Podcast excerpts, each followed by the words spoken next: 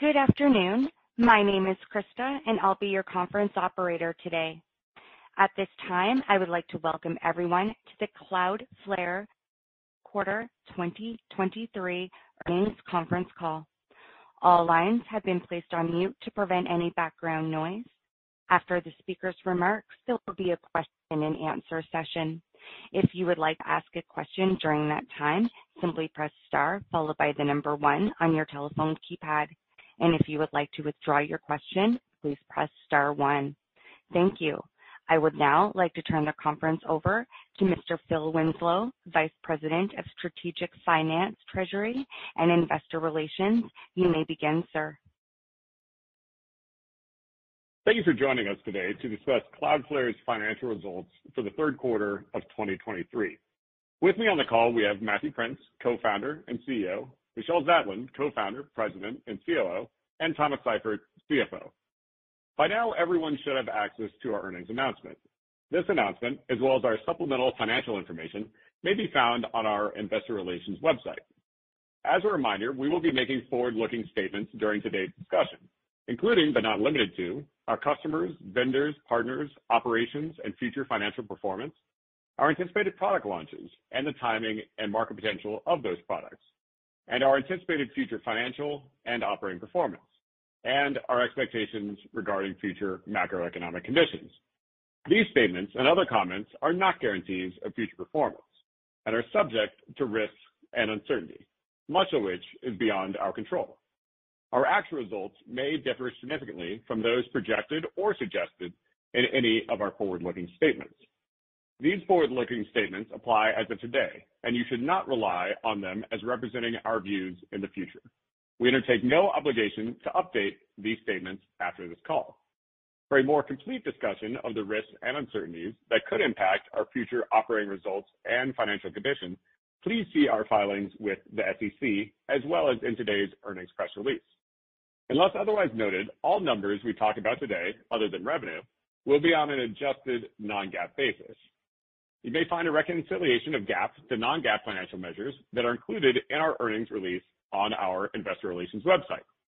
For historical periods, a GAAP to non-GAAP reconciliation can be found in the supplemental financial information referenced a few months ago. We would also like to inform you that we will be participating in the RBC Capital Markets Global TIMT Conference on November 14th, and the Wells Fargo TMT Summit on November 28th. Now, I'd like to turn the call over to Matthew. Thank you, Phil. We had another strong quarter in spite of an increasingly uncertain world. In Q3, we achieved revenue of $335.6 million, up 32% year-over-year. We added 206 new large customers, those that pay us more than $100,000 per year, and now have 2,558 large customers, up 34% year-over-year. Looking at even larger customers, we added a record number of net new customers year-over-year, spending more than both $500,000 and $1 million per year with Cloudflare. Our dollar-based net retention ticked up 1% to 116%. We see this as a lagging indicator and expect that it will take some time for the go-to-market improvements we're seeing across our team to be fully reflected. During the quarter, we continued to refine these go-to-market strategies. Our pipeline close rates held steady, our sales force productivity remained constant, and linearity was similar to Q2. I think that we have been able to hold things steady while making significant organizational changes and improvements across our sales and marketing organization is very encouraging. Beyond that, we're beginning to see positive early signs from the sales team members we've brought on over the six months to replace underperformers. During the quarter, the pipeline generated by this new cohort was 1.6 times higher than those brought on at the same time a year earlier. These new account executives achieved more than 130% of their activity goals for the quarter. That's great news, and we're thrilled to have them on board. And while they're still ramping, I'm encouraged by the performance and that we've been able to revamp as much of our sales team as we have without significant disruption. Our gross margin was 78.7%, still well above our target range of 75%-77% and up from 77.7% last quarter. We delivered an operating profit of $42.5 million, our fifth consecutive record quarter for the company. This represents an operating margin of 12.7%. Operating profit increased nearly 3x year-over-year, underscoring our commitment to operating efficiency and productivity. We continue to generate positive free cash flow. In Q3, we generated $34.9 million during the quarter, representing a free cash flow margin of 10.4%. This is a business that can generate significant cash, and in 2023, we expect we will generate more than $100 million in free cash flow, well ahead of our original goal when we started the year, and a direct result of improved execution across our entire business. In Q3, we celebrated our 13th anniversary of Cloudflare's launch, a time we call Birthday Week.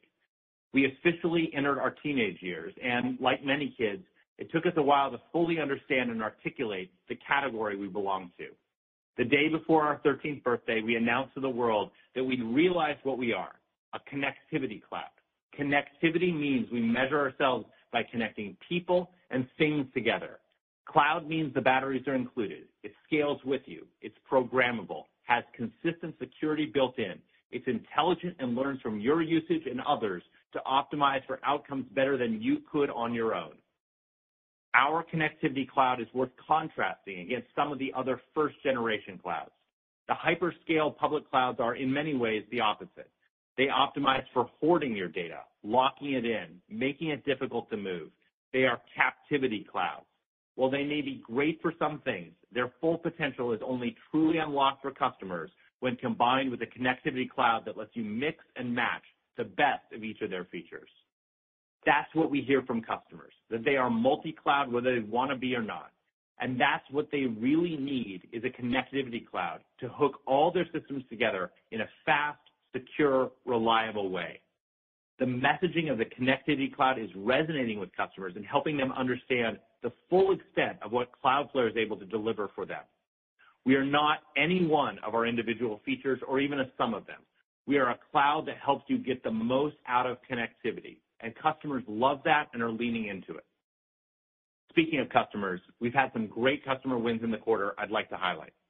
A U.S. government cabinet-level agency within the executive branch signed a one-year, $2 million contract. Cloudflare is replacing three point solution vendors, including a 20-year-old incumbent solution. We're providing a unified application security for 600 U.S. government applications. They were drawn to Cloudflare's modern architecture, rate of innovation, robust network, and ability to reduce complexity by consolidating multiple point solutions into a single pane of glass. Another U.S. government agency signed a one-year, $510,000 contract for Cloudflare's Zero Trust solutions, including access, gateway, browser isolation, and data loss prevention. We were selected over first-generation Zero Trust competitors due to our ability to consolidate numerous products across both application security and Zero Trust onto a single platform. Our federal business has grown significantly over the last year, and we believe these deals are just at the tip of the iceberg with both of these customers, which we expect can expand significantly. A leading healthcare company signed a three-year, $1 million contract for Cloudflare's Zero Trust solutions, including access, gateway, browser isolation, and Area 1 email security. They are a legacy vendor looking to modernize their security posture as they migrate on-prem applications to the cloud. They experienced a sophisticated email phishing attack mid-process, and with Area 1, we were able to immediately protect them. They chose us over first-generation Zero Trust solutions because of the comprehensiveness of our solution, including email security. The VP of Technology said succinctly, "We should have partnered with Cloudflare earlier." A major European consulting company signed a three-year, $1.6 million contract for access and gateway, along with Magic WAN and our data localization suite. They selected Cloudflare over first-generation Zero Trust competitors because of the breadth of our platform. The theme across these examples is customers are looking for a Zero Trust solution, increasingly wanting to protect their entire network. Cloudflare is the only vendor that can deliver a comprehensive network-wide solution from a single vendor. Switching gears a bit, a Fortune 500 semiconductor company expanded their relationship with Cloudflare, signing a three-year, $1.4 million contract. The customer was looking to modernize their network security posture. They adopted our Magic Transit product. They were able to consolidate multiple point solutions onto Cloudflare's unified platform. An African public utility company expanded their relationship with Cloudflare, signing a four-year, $3 million contract. This company first approached Cloudflare last year, facing multiple under-attack situations. We onboarded the customer with application security and Magic Transit, stopping the attacks they were seeing. The customer was so impressed with Cloudflare's products and performance that they quadrupled their utilization and added additional products, including Magic Firewall. The fact that Cloudflare's network spans the globe gives us the ability to service clients everywhere. Another international technology company signed a two-year, $1.8 million contract for Magic Transit and Advanced Application Security. This customer approached us in the midst of a large-scale DDoS attack. Their incumbent solutions were provided by a mix of point solutions and bundled hyperscale cloud mitigation services. Neither was sufficient to stay ahead of the attack. In Q3, we saw a significant increase in massive DDoS attacks. To give you a sense, these new attacks are generating nearly as much traffic as the entire internet generates globally, but pointing it to a single victim. There are very few networks that can stand up to these attacks. I'm proud of the fact that Cloudflare is architected uniquely for this moment, and as the world becomes more complicated and these attacks become more common, I think more and more of the internet will turn to us for protection. A leading ad tech company expanded their relationship with Cloudflare, signing a one-year, $720,000 contract. This customer came to us with a technical Workers use case. They needed a platform that could help them deliver through traffic spikes up to 3 million requests per second. Their existing solutions on traditional hyperscale public clouds were expensive to maintain and would encounter errors with even relatively low traffic spikes. Cloudflare Workers was able to support their needs without breaking a sweat. With this win, we expect they will move more of their application to our much easier-to-scale platform. A Fortune 500 technology company expanded their relationship with Cloudflare, signing a one-year, $2.9 million contract. This customer approached us to use our Connectivity Cloud to help them collect AI and machine learning data from their customers while maintaining the highest level of privacy. They view Cloudflare as a leader in privacy, and we work closely with them to develop the solution. This deal makes clear the importance of privacy and the likely regulatory scrutiny of AI tasks, and highlights how Cloudflare's network, which extends into the vast majority of countries on Earth, can help customers take advantage of AI while complying with an increasingly complex regulatory environment. We continue to accelerate our efforts in AI. We believe Cloudflare is the most common cloud provider used by the leading AI companies. During our birthday celebrations in Q3, we made several announcements with companies like NVIDIA, Microsoft, Meta, Hugging Face, and Databricks. We also announced Workers AI to put powerful AI inference within milliseconds of every internet user. We believe inference is the biggest opportunity in AI, and inference tasks will largely be run on end devices and connectivity clouds like Cloudflare. Right now, there are members of the Cloudflare team traveling the world with suitcases full of GPUs, installing them throughout our network. We have inference-optimized GPUs running in 75 cities worldwide as of the end of October, and we are well on our way of hitting a goal of 100 by the end of 2023. By the end of 2024, we expect to have inference-optimized GPUs running in nearly every location where Cloudflare operates worldwide, making us easily the most widely distributed cloud AI inference platform. We've been planning for this for the last six years, expecting that at some point, we'd hit the crossover where deploying inference-optimized GPUs made sense. To that end, starting six years ago, we intentionally left one or more PCI slots in every server we built empty. When the demand and the technology made sense, we started deploying. That means we can use our existing server infrastructure and just add GPU cards, allowing us to add this capability while still staying within our forecast CapEx envelope. And customers are excited. In the five weeks since our AI announcement, thousands of developers have leveraged our new AI capabilities to build full-stack AI applications on Cloudflare's network, processing more than 18 million requests through the new features we launched just over a month ago. The demand has exceeded our expectations and continue to accelerate, increasing 5x since mid-October. We have a pipeline of customers interested in putting hundreds of billions of inference tasks on our infrastructure each month. It's early days, but the interest we're seeing from customers, large and small, over what they can build with powerful inference capabilities now embedded in one of the world's largest networks, is inspiring. They like how easy it is to use Workers AI. They like how it's powerful but close to their users around the world. They like the more efficient and fair pricing model our serverless implementation delivers, and they like the flexibility of bringing their own models or fine-tuning existing models using the tools that are included as part of Workers AI. If we're right, that inference is the big AI opportunity, and that inference tasks that are too big and too complex to run on end devices will need to run as close to the user as possible, then we've got a head start on building the preferred location for inference for the most interesting AI applications of the future. Finally, before I turn it over to Thomas, I wanted to acknowledge that we continue to live in very challenging times. The war in Ukraine continues unabated. Now, we have a new war in the Middle East after the attack by Hamas on Israel. We have colleagues in the region who have been impacted directly and indirectly. Our thoughts are with them. And while we see the devastating images of the kinetic war, the online war is also raging. Cloudflare is committed to providing our services to humanitarian and civil society organizations at no cost to ensure they can continue doing their important work for all those impacted by the increasingly hostile world we find ourselves in. In our business, we need to stay on top of cybersecurity issues globally, and modern warfare continues to include the cyber battlefield. As I look back on the quarter, I'd like to thank our entire team at Cloudflare for all your hard work, innovation, dedication to supporting our customers and the greater internet. Thank you for continuing to help build a better internet for us all. And with that, I'll hand it off to Thomas. Thomas, take it away. Thank you, Matthew, and thank you to everyone for joining us.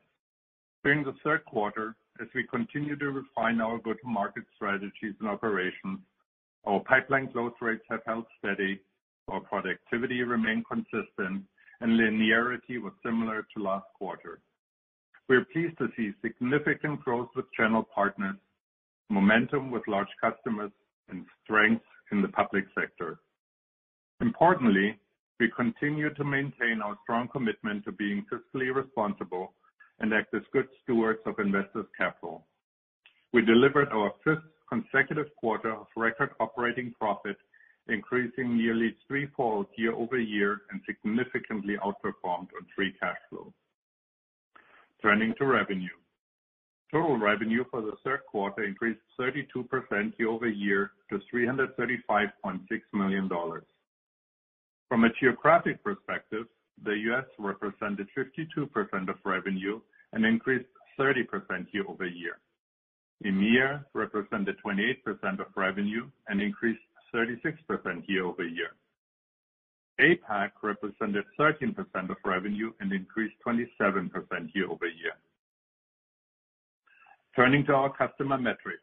In the third quarter, we had 182,027 paying customers, representing an increase of 17% year-over-year.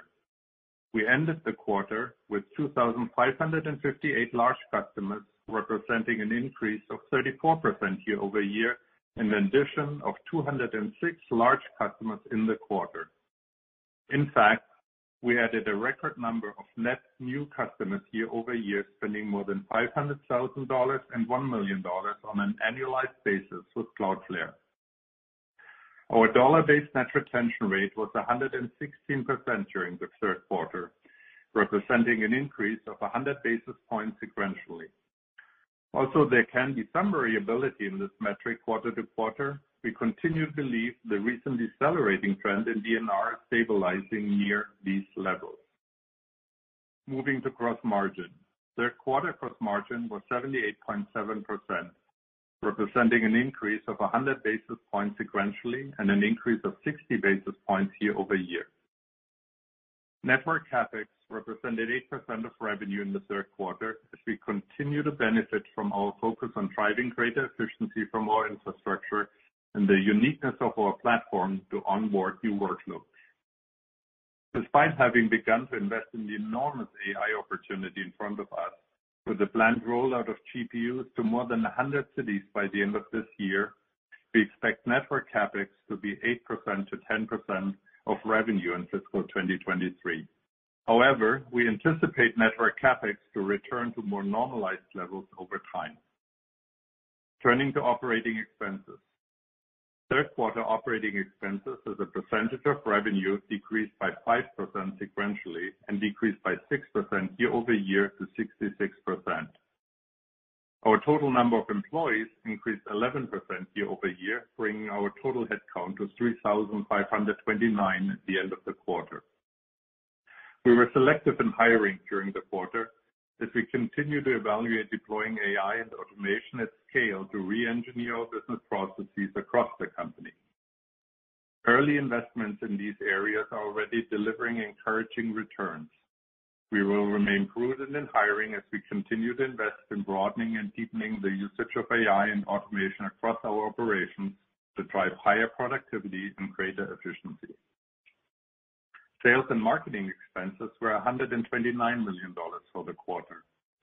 Sales and marketing as a percentage of revenue decreased by 3% sequentially and decreased to 38 from 41% in the same quarter last year.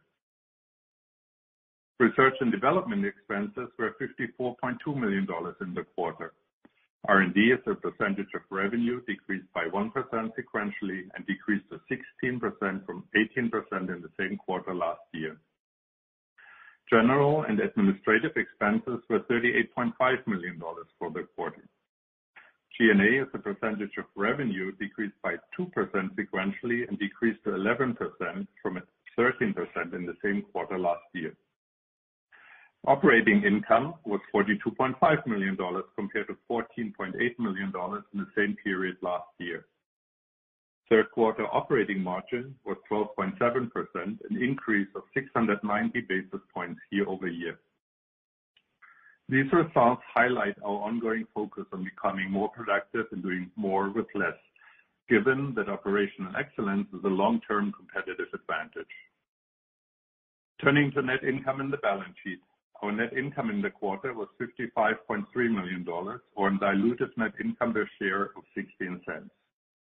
We ended the third quarter with $1.6 billion in cash cash equivalents, and available-for-sale securities. Free cash flow was $34.9 million in the third quarter, or 10% of revenue, compared to negative -$4.6 million, or 2% of revenue in the same period last year. Remaining performance obligations, or RPO, came in at $1.1 billion, representing an increase of 5% sequentially and 30% year-over-year. Current RPO was 75% of total RPO. Moving to guidance for the fourth quarter and the full year. With broadening geopolitical uncertainty and increasingly mixed macroeconomic data points across geographies, the business environment in which we operate remains challenging to predict.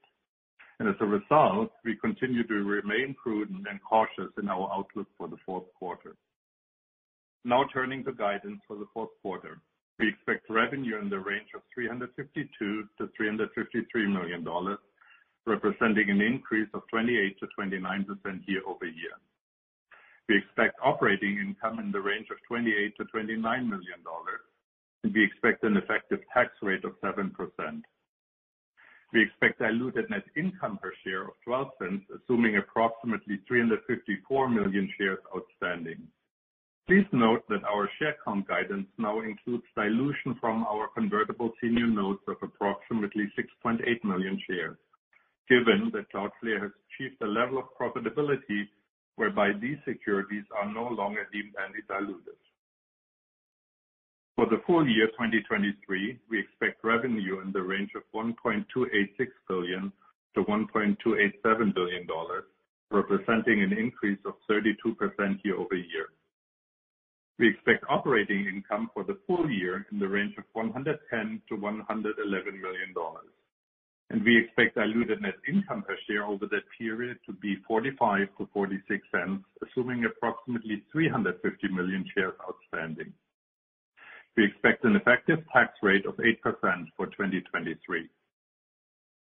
After having achieved significant free cash flow in the first three quarters of the year, we expect to generate over $100 million in free cash flow for the full year 2023. In closing, our team remains committed to driving operational excellence, ensuring long-term growth, and delivering significant shareholder value. I'd like to thank our employees for their dedication to our mission, as well as our customers for trusting us to help them solve some of the hardest problems that they face when modernizing and transforming their businesses. And with that, I'd like to open it up for questions. Operator, please poll for questions. Thank you. As a reminder, if you would like to ask a question, please press star one on your telephone keypad, and please limit yourself to one question and one follow-up. Your first question comes from the line of Matt Hedberg from RBC Capital Markets. Please go ahead. Great. Uh, thanks for taking my questions, guys. Congrats on the results. Uh, Matthew, for you, uh, a lot of exciting news at Birthday Week, um, including Workers AI and everything else that you guys announced. I guess, broadly speaking, given, you know, the focus on and all the investments this year and next year, you know, how should we expect to see some of the monetization benefits of generative AI customer spend? Is that something that, you know, you'd be able to quantify at some point, or what are some of the breadcrumbs that we should watch for success there? Yeah. Thanks, Matt. Um, I think that there are a couple of different areas where we're monetizing, uh, and and that's that's starting to uh show up in the results. And then there are a couple of areas where I think there's uh, a longer time horizon, and we're really optimizing for adoption.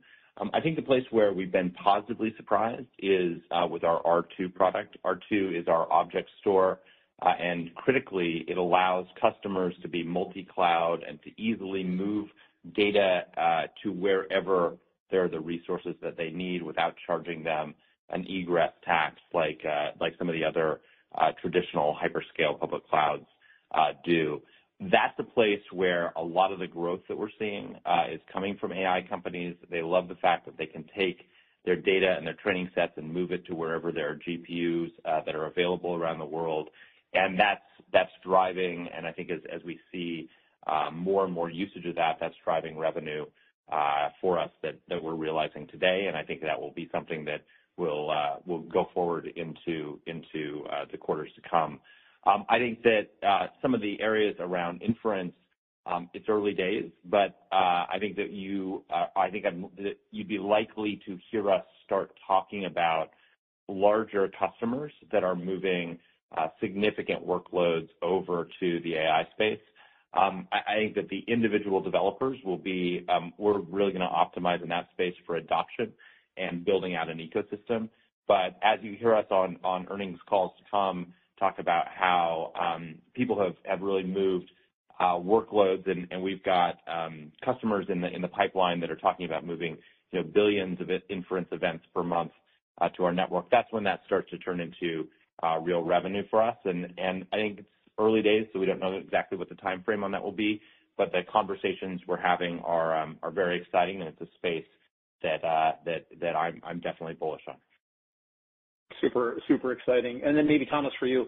Um, you know, we still have Q4 to close out here, and you didn't really talk about next year. But given some of the uncertainty out there, you guys are still delivering good results. Are there any building blocks that you'd share as we start to think about or fine-tune our calendar 2024, either growth or profitability estimates?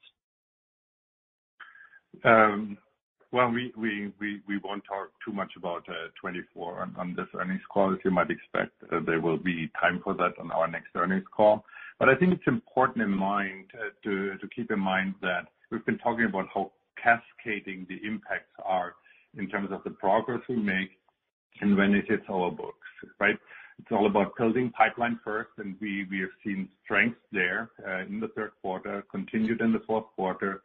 How this turns into ACV is where uncertainty is, and once it hits ACV, it'll take, um, you know, a turn of four quarters before it shows up into revenue. So we're making good progress, um, especially at the beginning of this cascade.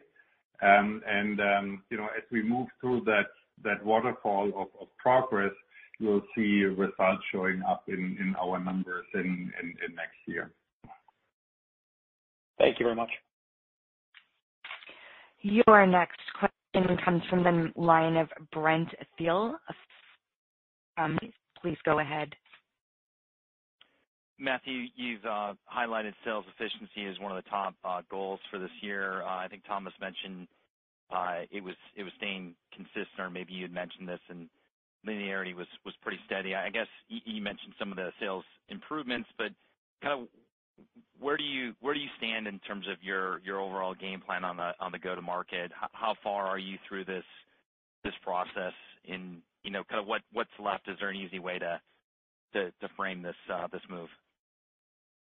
Yeah. So we've talked about how uh, on previous calls um, we really looked across our go-to-market functions and recognized that uh, there was an opportunity for us to improve. And what I'm proud of is that we haven't waffled on that path. We haven't changed course. Um, we haven't had significant uh, uh, disruption or distraction as we've gone through that. And I think that the caliber and quality of the people that we're bringing on to those go-to-market teams, um, the early indications are, and again, they're still ramping, but the early indications are that they're doing a significantly stronger job, and they're delivering um, real results. So that's a process, and it takes time to work through that. But I think that we're seeing positive indication. Uh, I think we're being... We don't want to lose our marbles uh, and be too aggressive, but we're being very uh, disciplined. And one of the things I remember, you know, we've always talked about is how we've had a business where we invest behind the demand that we see. And I think the same thing is true on the go-to-market side, where we're seeing that the increased rigor and increased discipline has early signs of paying off. And if that continues and we get more data points along the way, then that's a place where we'll be able to invest with, again, new leadership in place, uh and and uh and and new training and enablement for our sales team. And uh and again, I I'm I'm I have I think we have. It's early still, but I think that we have good indication, and I'm proud of the fact that we did this so far without significant disruption or distraction within our business. Thanks. Your next question comes from the line of Joel Fishbein from Truist Securities. Please go ahead. Thanks for taking my question. Uh, Thomas, one for you. Uh, it's a good segue from the last question. Um, clearly outperforming on the gross margin and on the operating margin side, um, and frankly, cash flow. Um, just how are you gonna continue to balance uh, profitability and investment in some of these high-growth areas that Matthew outlined? Just love some color there. Thanks. Yeah, just following up on what Matthew said. I think we have the business really well instrumented. Um, you could see this now managing ourselves uh, through quite some macroeconomic turbulences. Uh, so the business is well instrumented. The business model is built in a way that it allows us to have visibility when demand picks up, and we will invest behind the demand. Uh, we've also realized, you know, that that there's significant um, um, scalability and efficiency in the business model. This is what you are what has been showing up uh, in the financial numbers over the last uh, couple of quarters really well. So I think the combination of visibility into, is the business picking up or not, uh, a well-instrumented business, and a lot of elasticity in how we move forward, keeps us confident that we, you know, that we have their hands firm on the rudder and and can control the ramp up um, really well. Thank you. Your next question comes from the line of Andrew Nowinski from Wells Fargo. Please go ahead. Great. Thank you. Uh, congrats on uh, another amazing quarter. Uh, and please accept my thoughts and prayers for your employees that are affected by the terrorist attack in Israel. Um, so I wanted to ask you guys about the Workers AI offering that you launched. I think it's really interesting. I was wondering what the early feedback is on it, you know, in particular, the vector database component, and whether the uh, staggered rollout of the GPUs is a potential gating factor as people kind of wait maybe to deploy that uh, at scale or wait for the rollout of the NVIDIA GPUs before, you know, rolling it out at scale? Yeah, Andy, thanks for the question. Again, it's an area that we're extremely excited about. Um, I'm proud of the fact that our team has been able to uh, get it rolled out as quickly as they have. Um our we thought it was an ambitious goal uh, to be in 100 cities by the end of the year. The fact that we're in uh, now over 75 today, and that we've been able to deliver that while staying very disciplined around CapEx is important. We're not seeing that people are waiting uh, for things to be to be everywhere uh, for them to be in and testing. I do think that as we are going into various geographies around the world, it creates a real differentiation uh, with us. We're hearing, especially in markets outside of the United States, how they have felt left behind in the in the AI space. And and increasingly, I think as you're seeing with the executive order on AI, with some of the European regulation on AI, being able to keep AI local is, uh, we think, going to be something that's a real differentiation uh, for us. The vector database, I think that's actually a good question um, to ask about, uh, and sort of got lost in some of the other stories. But I think some of the more um, sort of people who are paying attention within the AI space recognize how important that is. Being able to fine-tune Uh, your models and have a database that's built on top of the existing R2 infrastructure uh, that we have uh, is something that um, it not only allows us to do inference, but actually allows us to do fine-tuning as well, which gives us sort of two of the three major legs of the AI stool.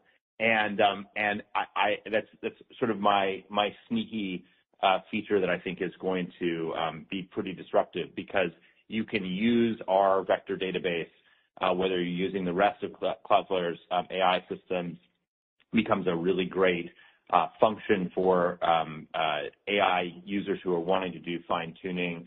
And that, combined with the locality that we can deliver with the Workers AI system and inference scattered around the entire world, Um, allows us to do something that is is truly a complete AI ecosystem.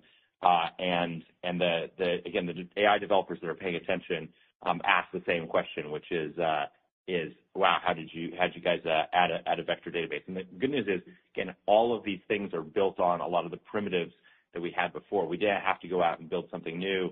We could put GPUs in our existing servers. We could build Vectorize the vector database on top of R2 and some of the other primitives that we had out there. And uh, we could learn from the huge number of AI startups that are already using Cloudflare in terms of what tools they needed in their toolkit, and that's what our team is delivering. That's great. Thanks, Matt. Keep up the good Matthew, keep up the good work. Your next question comes from the line of Hamza Fodderwala from Morgan Stanley. Please go ahead.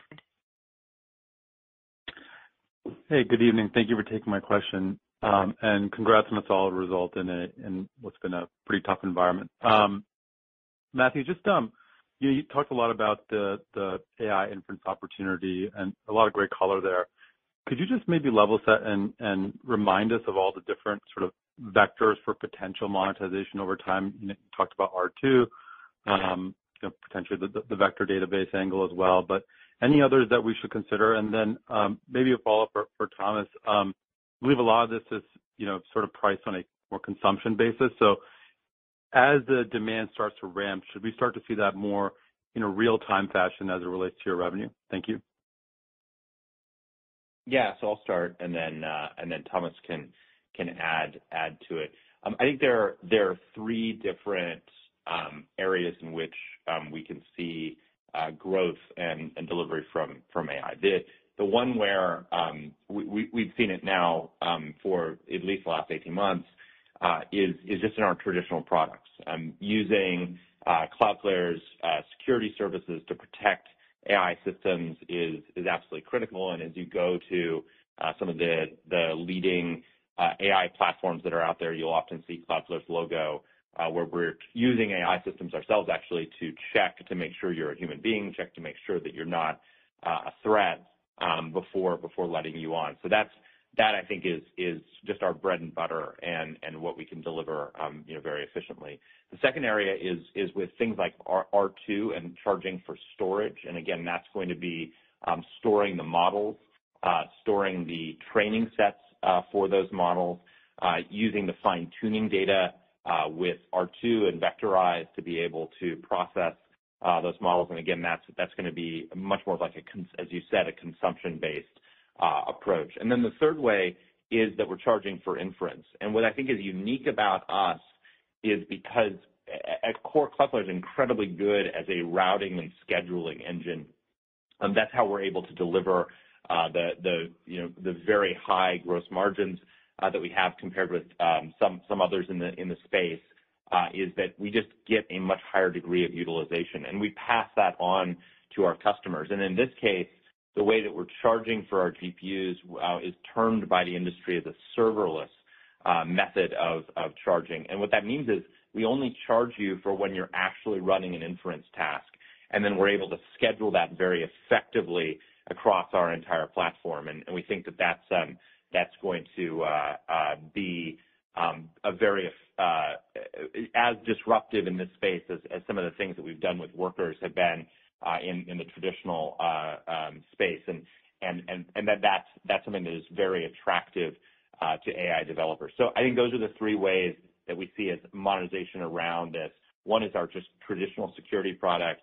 Second is around storage of either training sets or models themselves or the refining uh, and fine-tuning model uh, systems. Or then the third is actually charging for what is effectively the compute capacity and doing that in a way that is, again, very disruptive uh, compared with some of the other um, providers that are in the space. And we can we can often um, decrease people's inference task costs um, pretty substantially while that's still being a very high margin business for us. So we're excited.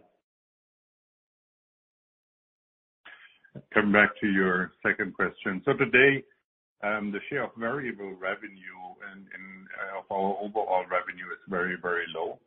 But the ramp of um, the AI uh, service and products that Matthew just mentioned would increase this share. Um, we've seen some of the strength actually in the third quarter from a revenue perspective already coming from variable revenue. So this is one data point. It's not enough to make a good correlation or a trend.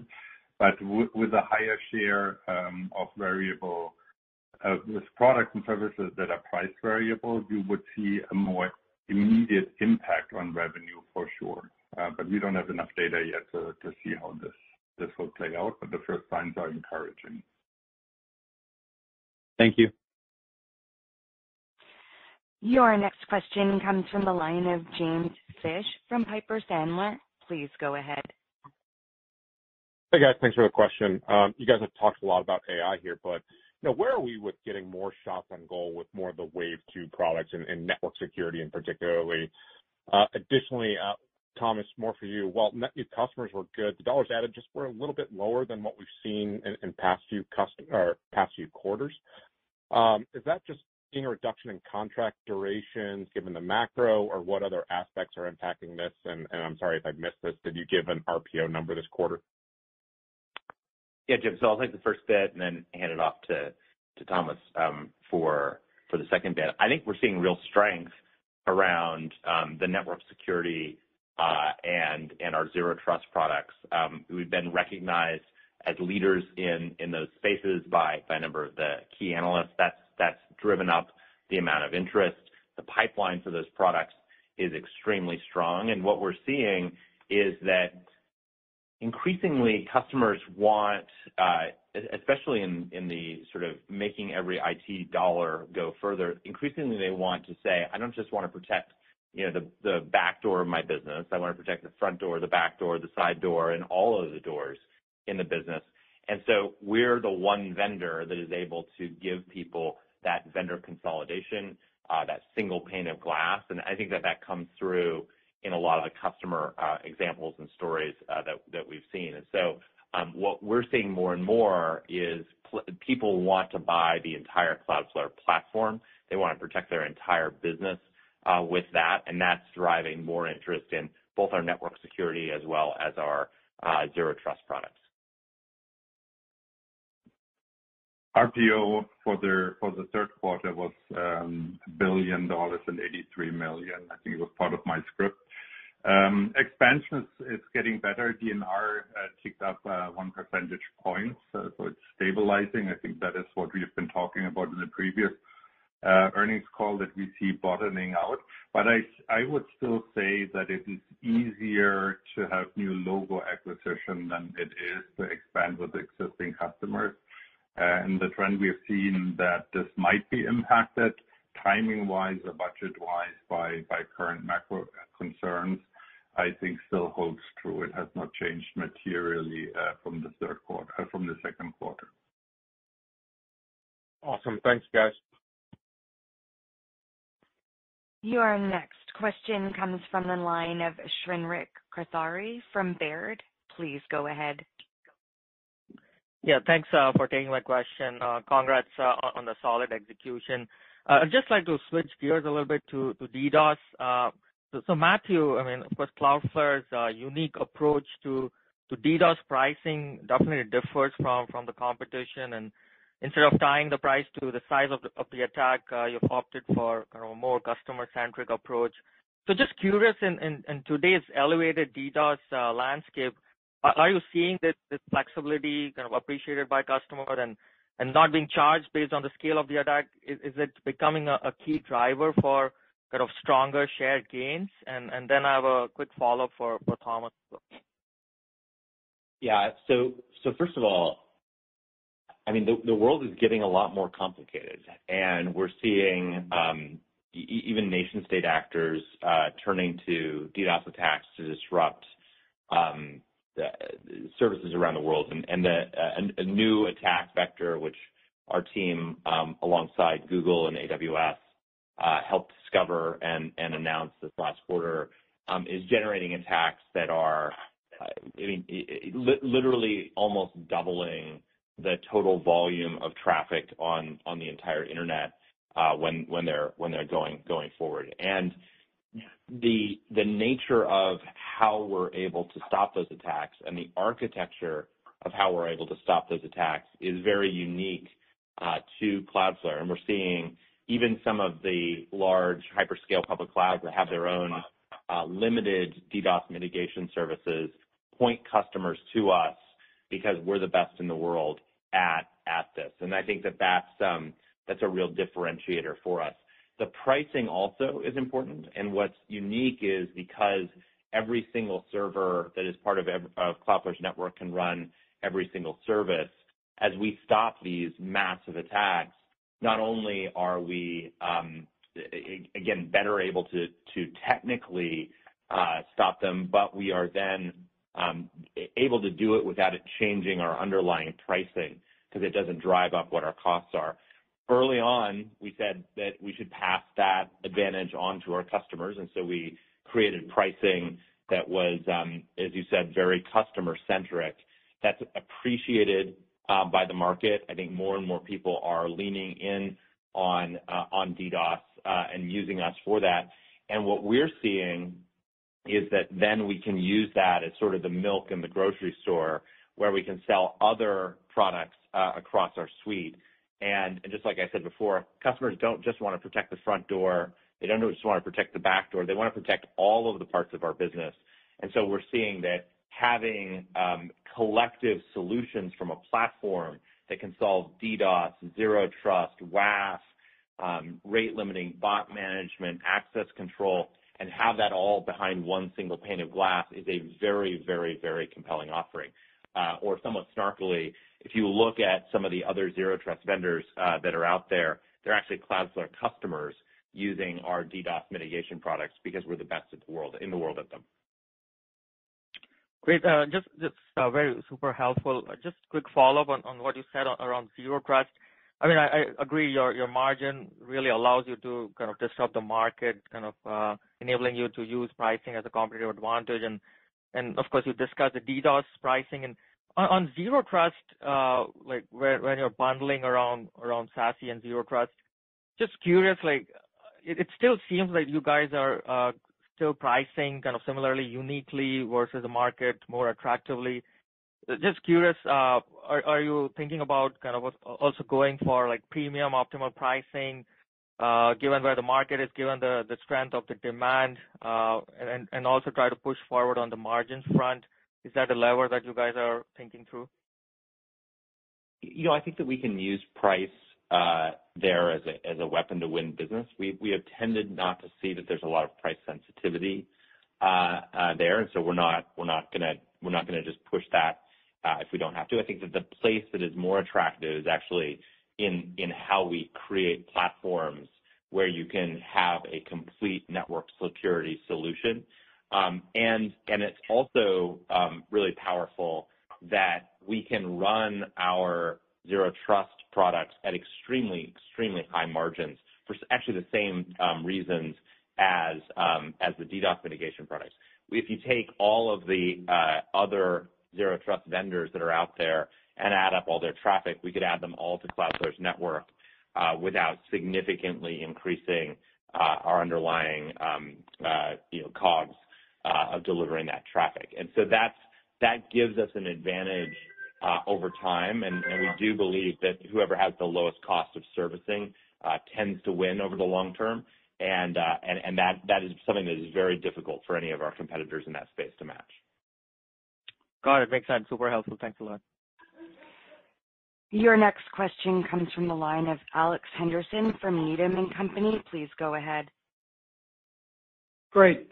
Thank you so much. Um, Matt, you guys continue to amaze me in the ability to anticipate things five, six, seven years before they happen. Uh, I think about the micro-threading of uh, microservices in your uh, serverless platform as an example, and now you're talking about having left slots open for inference AI six years ahead of schedule. Um, it's it's pretty amazing prescience.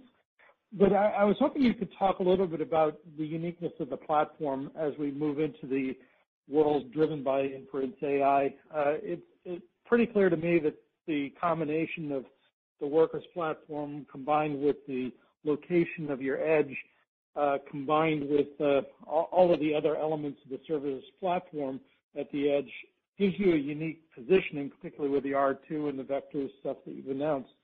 So is there anybody else that has, you know, a reasonable positioning to compete with you in that context, or are you uh, as unique as you look to me uh, in this uh, competitive landscape?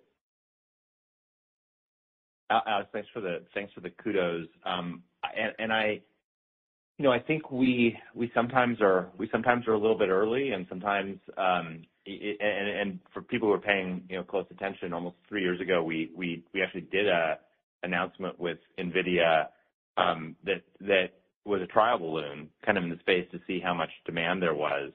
And at the time, there wasn't a ton of demand. Um but but we could see how models were improving, inference was improving. We we knew that this was something which was coming. Uh and so um we learned from that first thing. I think we built a really strong relationship with the NVIDIA team, in part because of that and some of the work that we've done with them in the networking space. Um but I think that, that you know, we we we try to learn and stay and and buy ourselves the flexibility over time Um, to be able to deliver in the space. I don't know of anybody else that has an architecture like ours, where we made the hard decision early on to say every machine everywhere can run every task, so that we don't have dedicated scrubbing centers, so that we don't have, you know, dedicated regions for, you know, one service or another.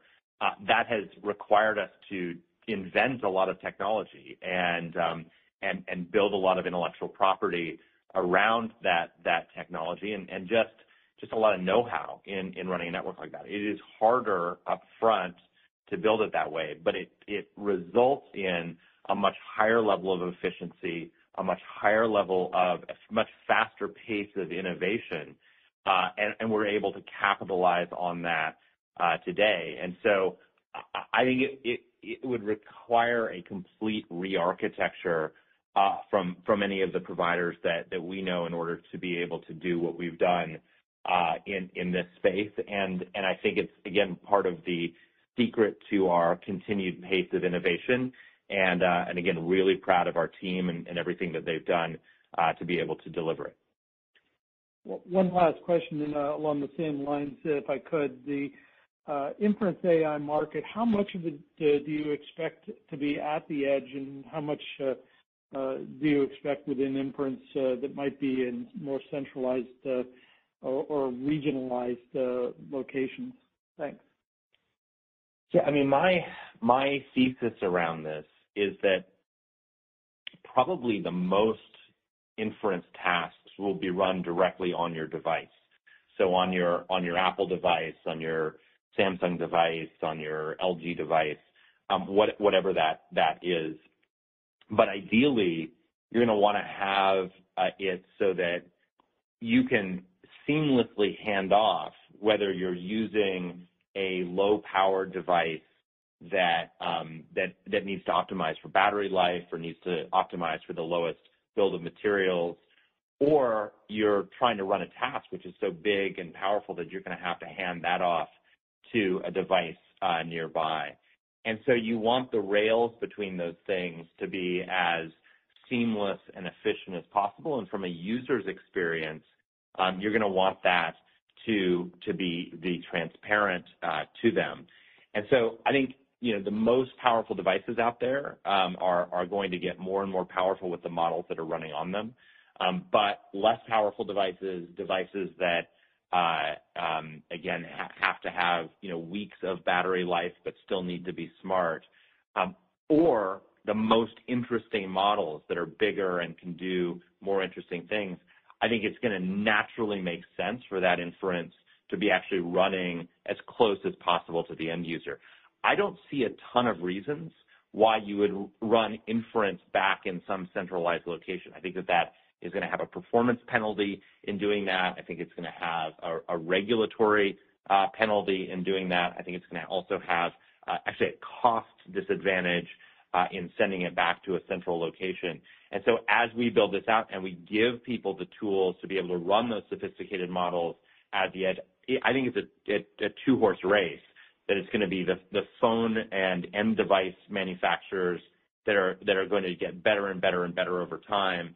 And then it's gonna be connectivity clouds like a Cloudflare that are going to deliver uh, on those models that can't run on the end device itself. Super. Thank you so much. Your next question comes from the line of Mark Murphy from JPMorgan. Please go ahead. Thank you. Matthew, you have so many products that can help companies reduce the egress fees and all the other charges that are running up uh, in their hyperscaler bills. And I was um, um, thinking of Super Slurper and Sippy and Hyperdrive and some of the other products. Can you comment on the demand patterns there and uh, just whether you're benefiting from some of those optimization uh, efforts out there? Then I have a quick follow-up.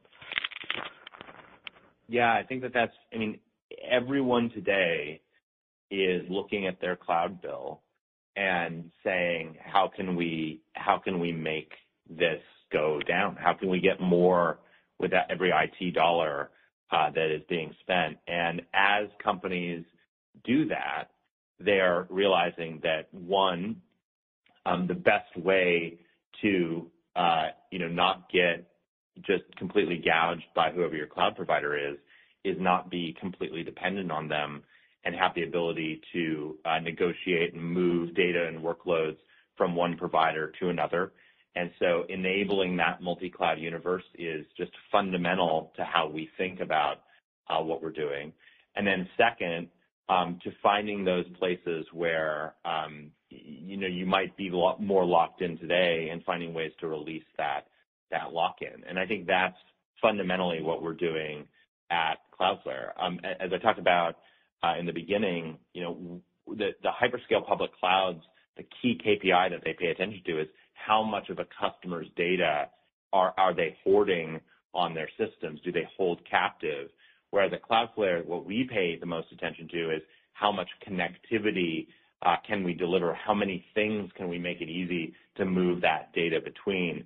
And I think that fundamental difference it's not so much that we're trying to compete directly with the clouds, but over time, what we really wanna do is enable customers to be able to get the best out of AWS and Google and Microsoft and Oracle and IBM and Alibaba and Tencent, and be that fabric that connects them all together. And I think more and more customers are seeing the power of that. They're multi-cloud, whether they wanna be or not, and we're the consistent control plane that can sit between all of those things, help them reduce their costs, help them reduce lock-in, and really have a much more competitive cloud ecosystem over time. Thank you so much for that. I really appreciate it. And just as a follow-up, is there any rough math on the number of GPUs you're loading into uh into suitcases to install in the next 12 months? Should we assume that those are or that those can be uh, some of the lower-end GPUs for inferencing, and they're they're not the uh, ultra-expensive high-end ones? You know, I think that what we hear from customers is uh, that they don't wanna have to think about, you know, what GPU is is the right GPU for them. And so we will have a mix of GPUs. Today, we're standardized around NVIDIA, but we're we're good friends with the folks at AMD and Intel and Qualcomm, uh who are all doing interesting things. And different models, from what we've seen, perform differently on different types of, of GPUs that are out there. And so I think you'll find every flavor under the sun, uh of from from expensive to cheap, uh delivered across across the network. But what we're really trying to optimize for is looking at the models that are being run and then giving people the right tools that they need in a way that can give them the the best performance on not just a speed basis, but also on a cost and efficiency basis. And that's gonna be diversity across across that that ecosystem. And and uh, and and we we we are good at being able to scale up our capacity as we have demand and investing behind the demand. Uh, I think that this is gonna be another area where we demonstrate that. Thank you very much. Our final question comes from the line of Trevor Walsh from JMP Securities. Please go ahead. Great. Thanks, all, for squeezing me in here at the end. Uh, Matthew, just wanted to piggyback maybe off some of your last comments there on that final question and just the ones you had um, in your prepared remarks around um, the category classification of the Connectivity Cloud. That makes total sense to me in terms of the strategic, more CIO lens, as far as um, kind of the benefits of being kind of that connective tissue and kind of, you know, savings around R2 and kind of all the things. But as you go and talk to CISOs, and especially within the context of your Act Two um, uh, products that you have, Zero Trust and otherwise, does that messaging kind of need to change a little bit, or do you think they view it in the same way? Because I think they're kind of, you know, obviously, the audiences and the kind of the overall value prop might, I mean, be similar, but but different in some respects. And just maybe help us understand how might that CISO respond or are, in fact, responding to that same uh, Connectivity Cloud messaging. Thanks.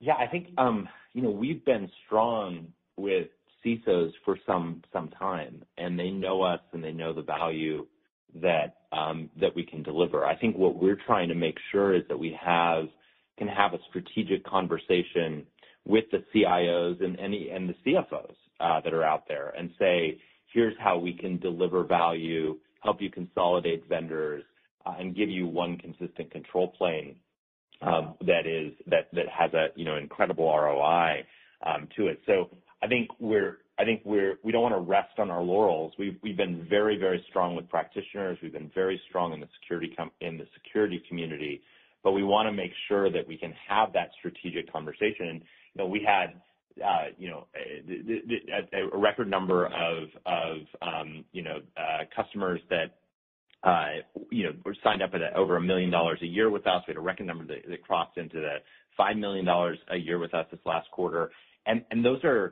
Those are conversations that have to be had. You know, the CFO, even even in, you know, even in large companies, the CFO is gonna be involved in, you know, signing $5 million deals. And um and so I think that the messaging is the right time, and it reflects that we're talking to higher and higher levels within the organization, and we are being seen much more as a strategic partner uh within within those those companies. That's great. Appreciate it. Thank you. I will now turn the call over to Matthew Prince for closing remarks. I appreciate everyone uh, at Cloudflare, all of our customers, partners, in helping us navigate what is an increasingly complicated world. Our thoughts are with all of the people around the world that are being affected by war. We're continuing to deliver our services and stand up for the internet. And even in these incredibly complicated times, the work that Cloudflare does is important in making sure the internet can continue to thrive. Thank you all. We'll see you back here next quarter. This concludes today's conference call. Thank you for your participation, and you may now disconnect.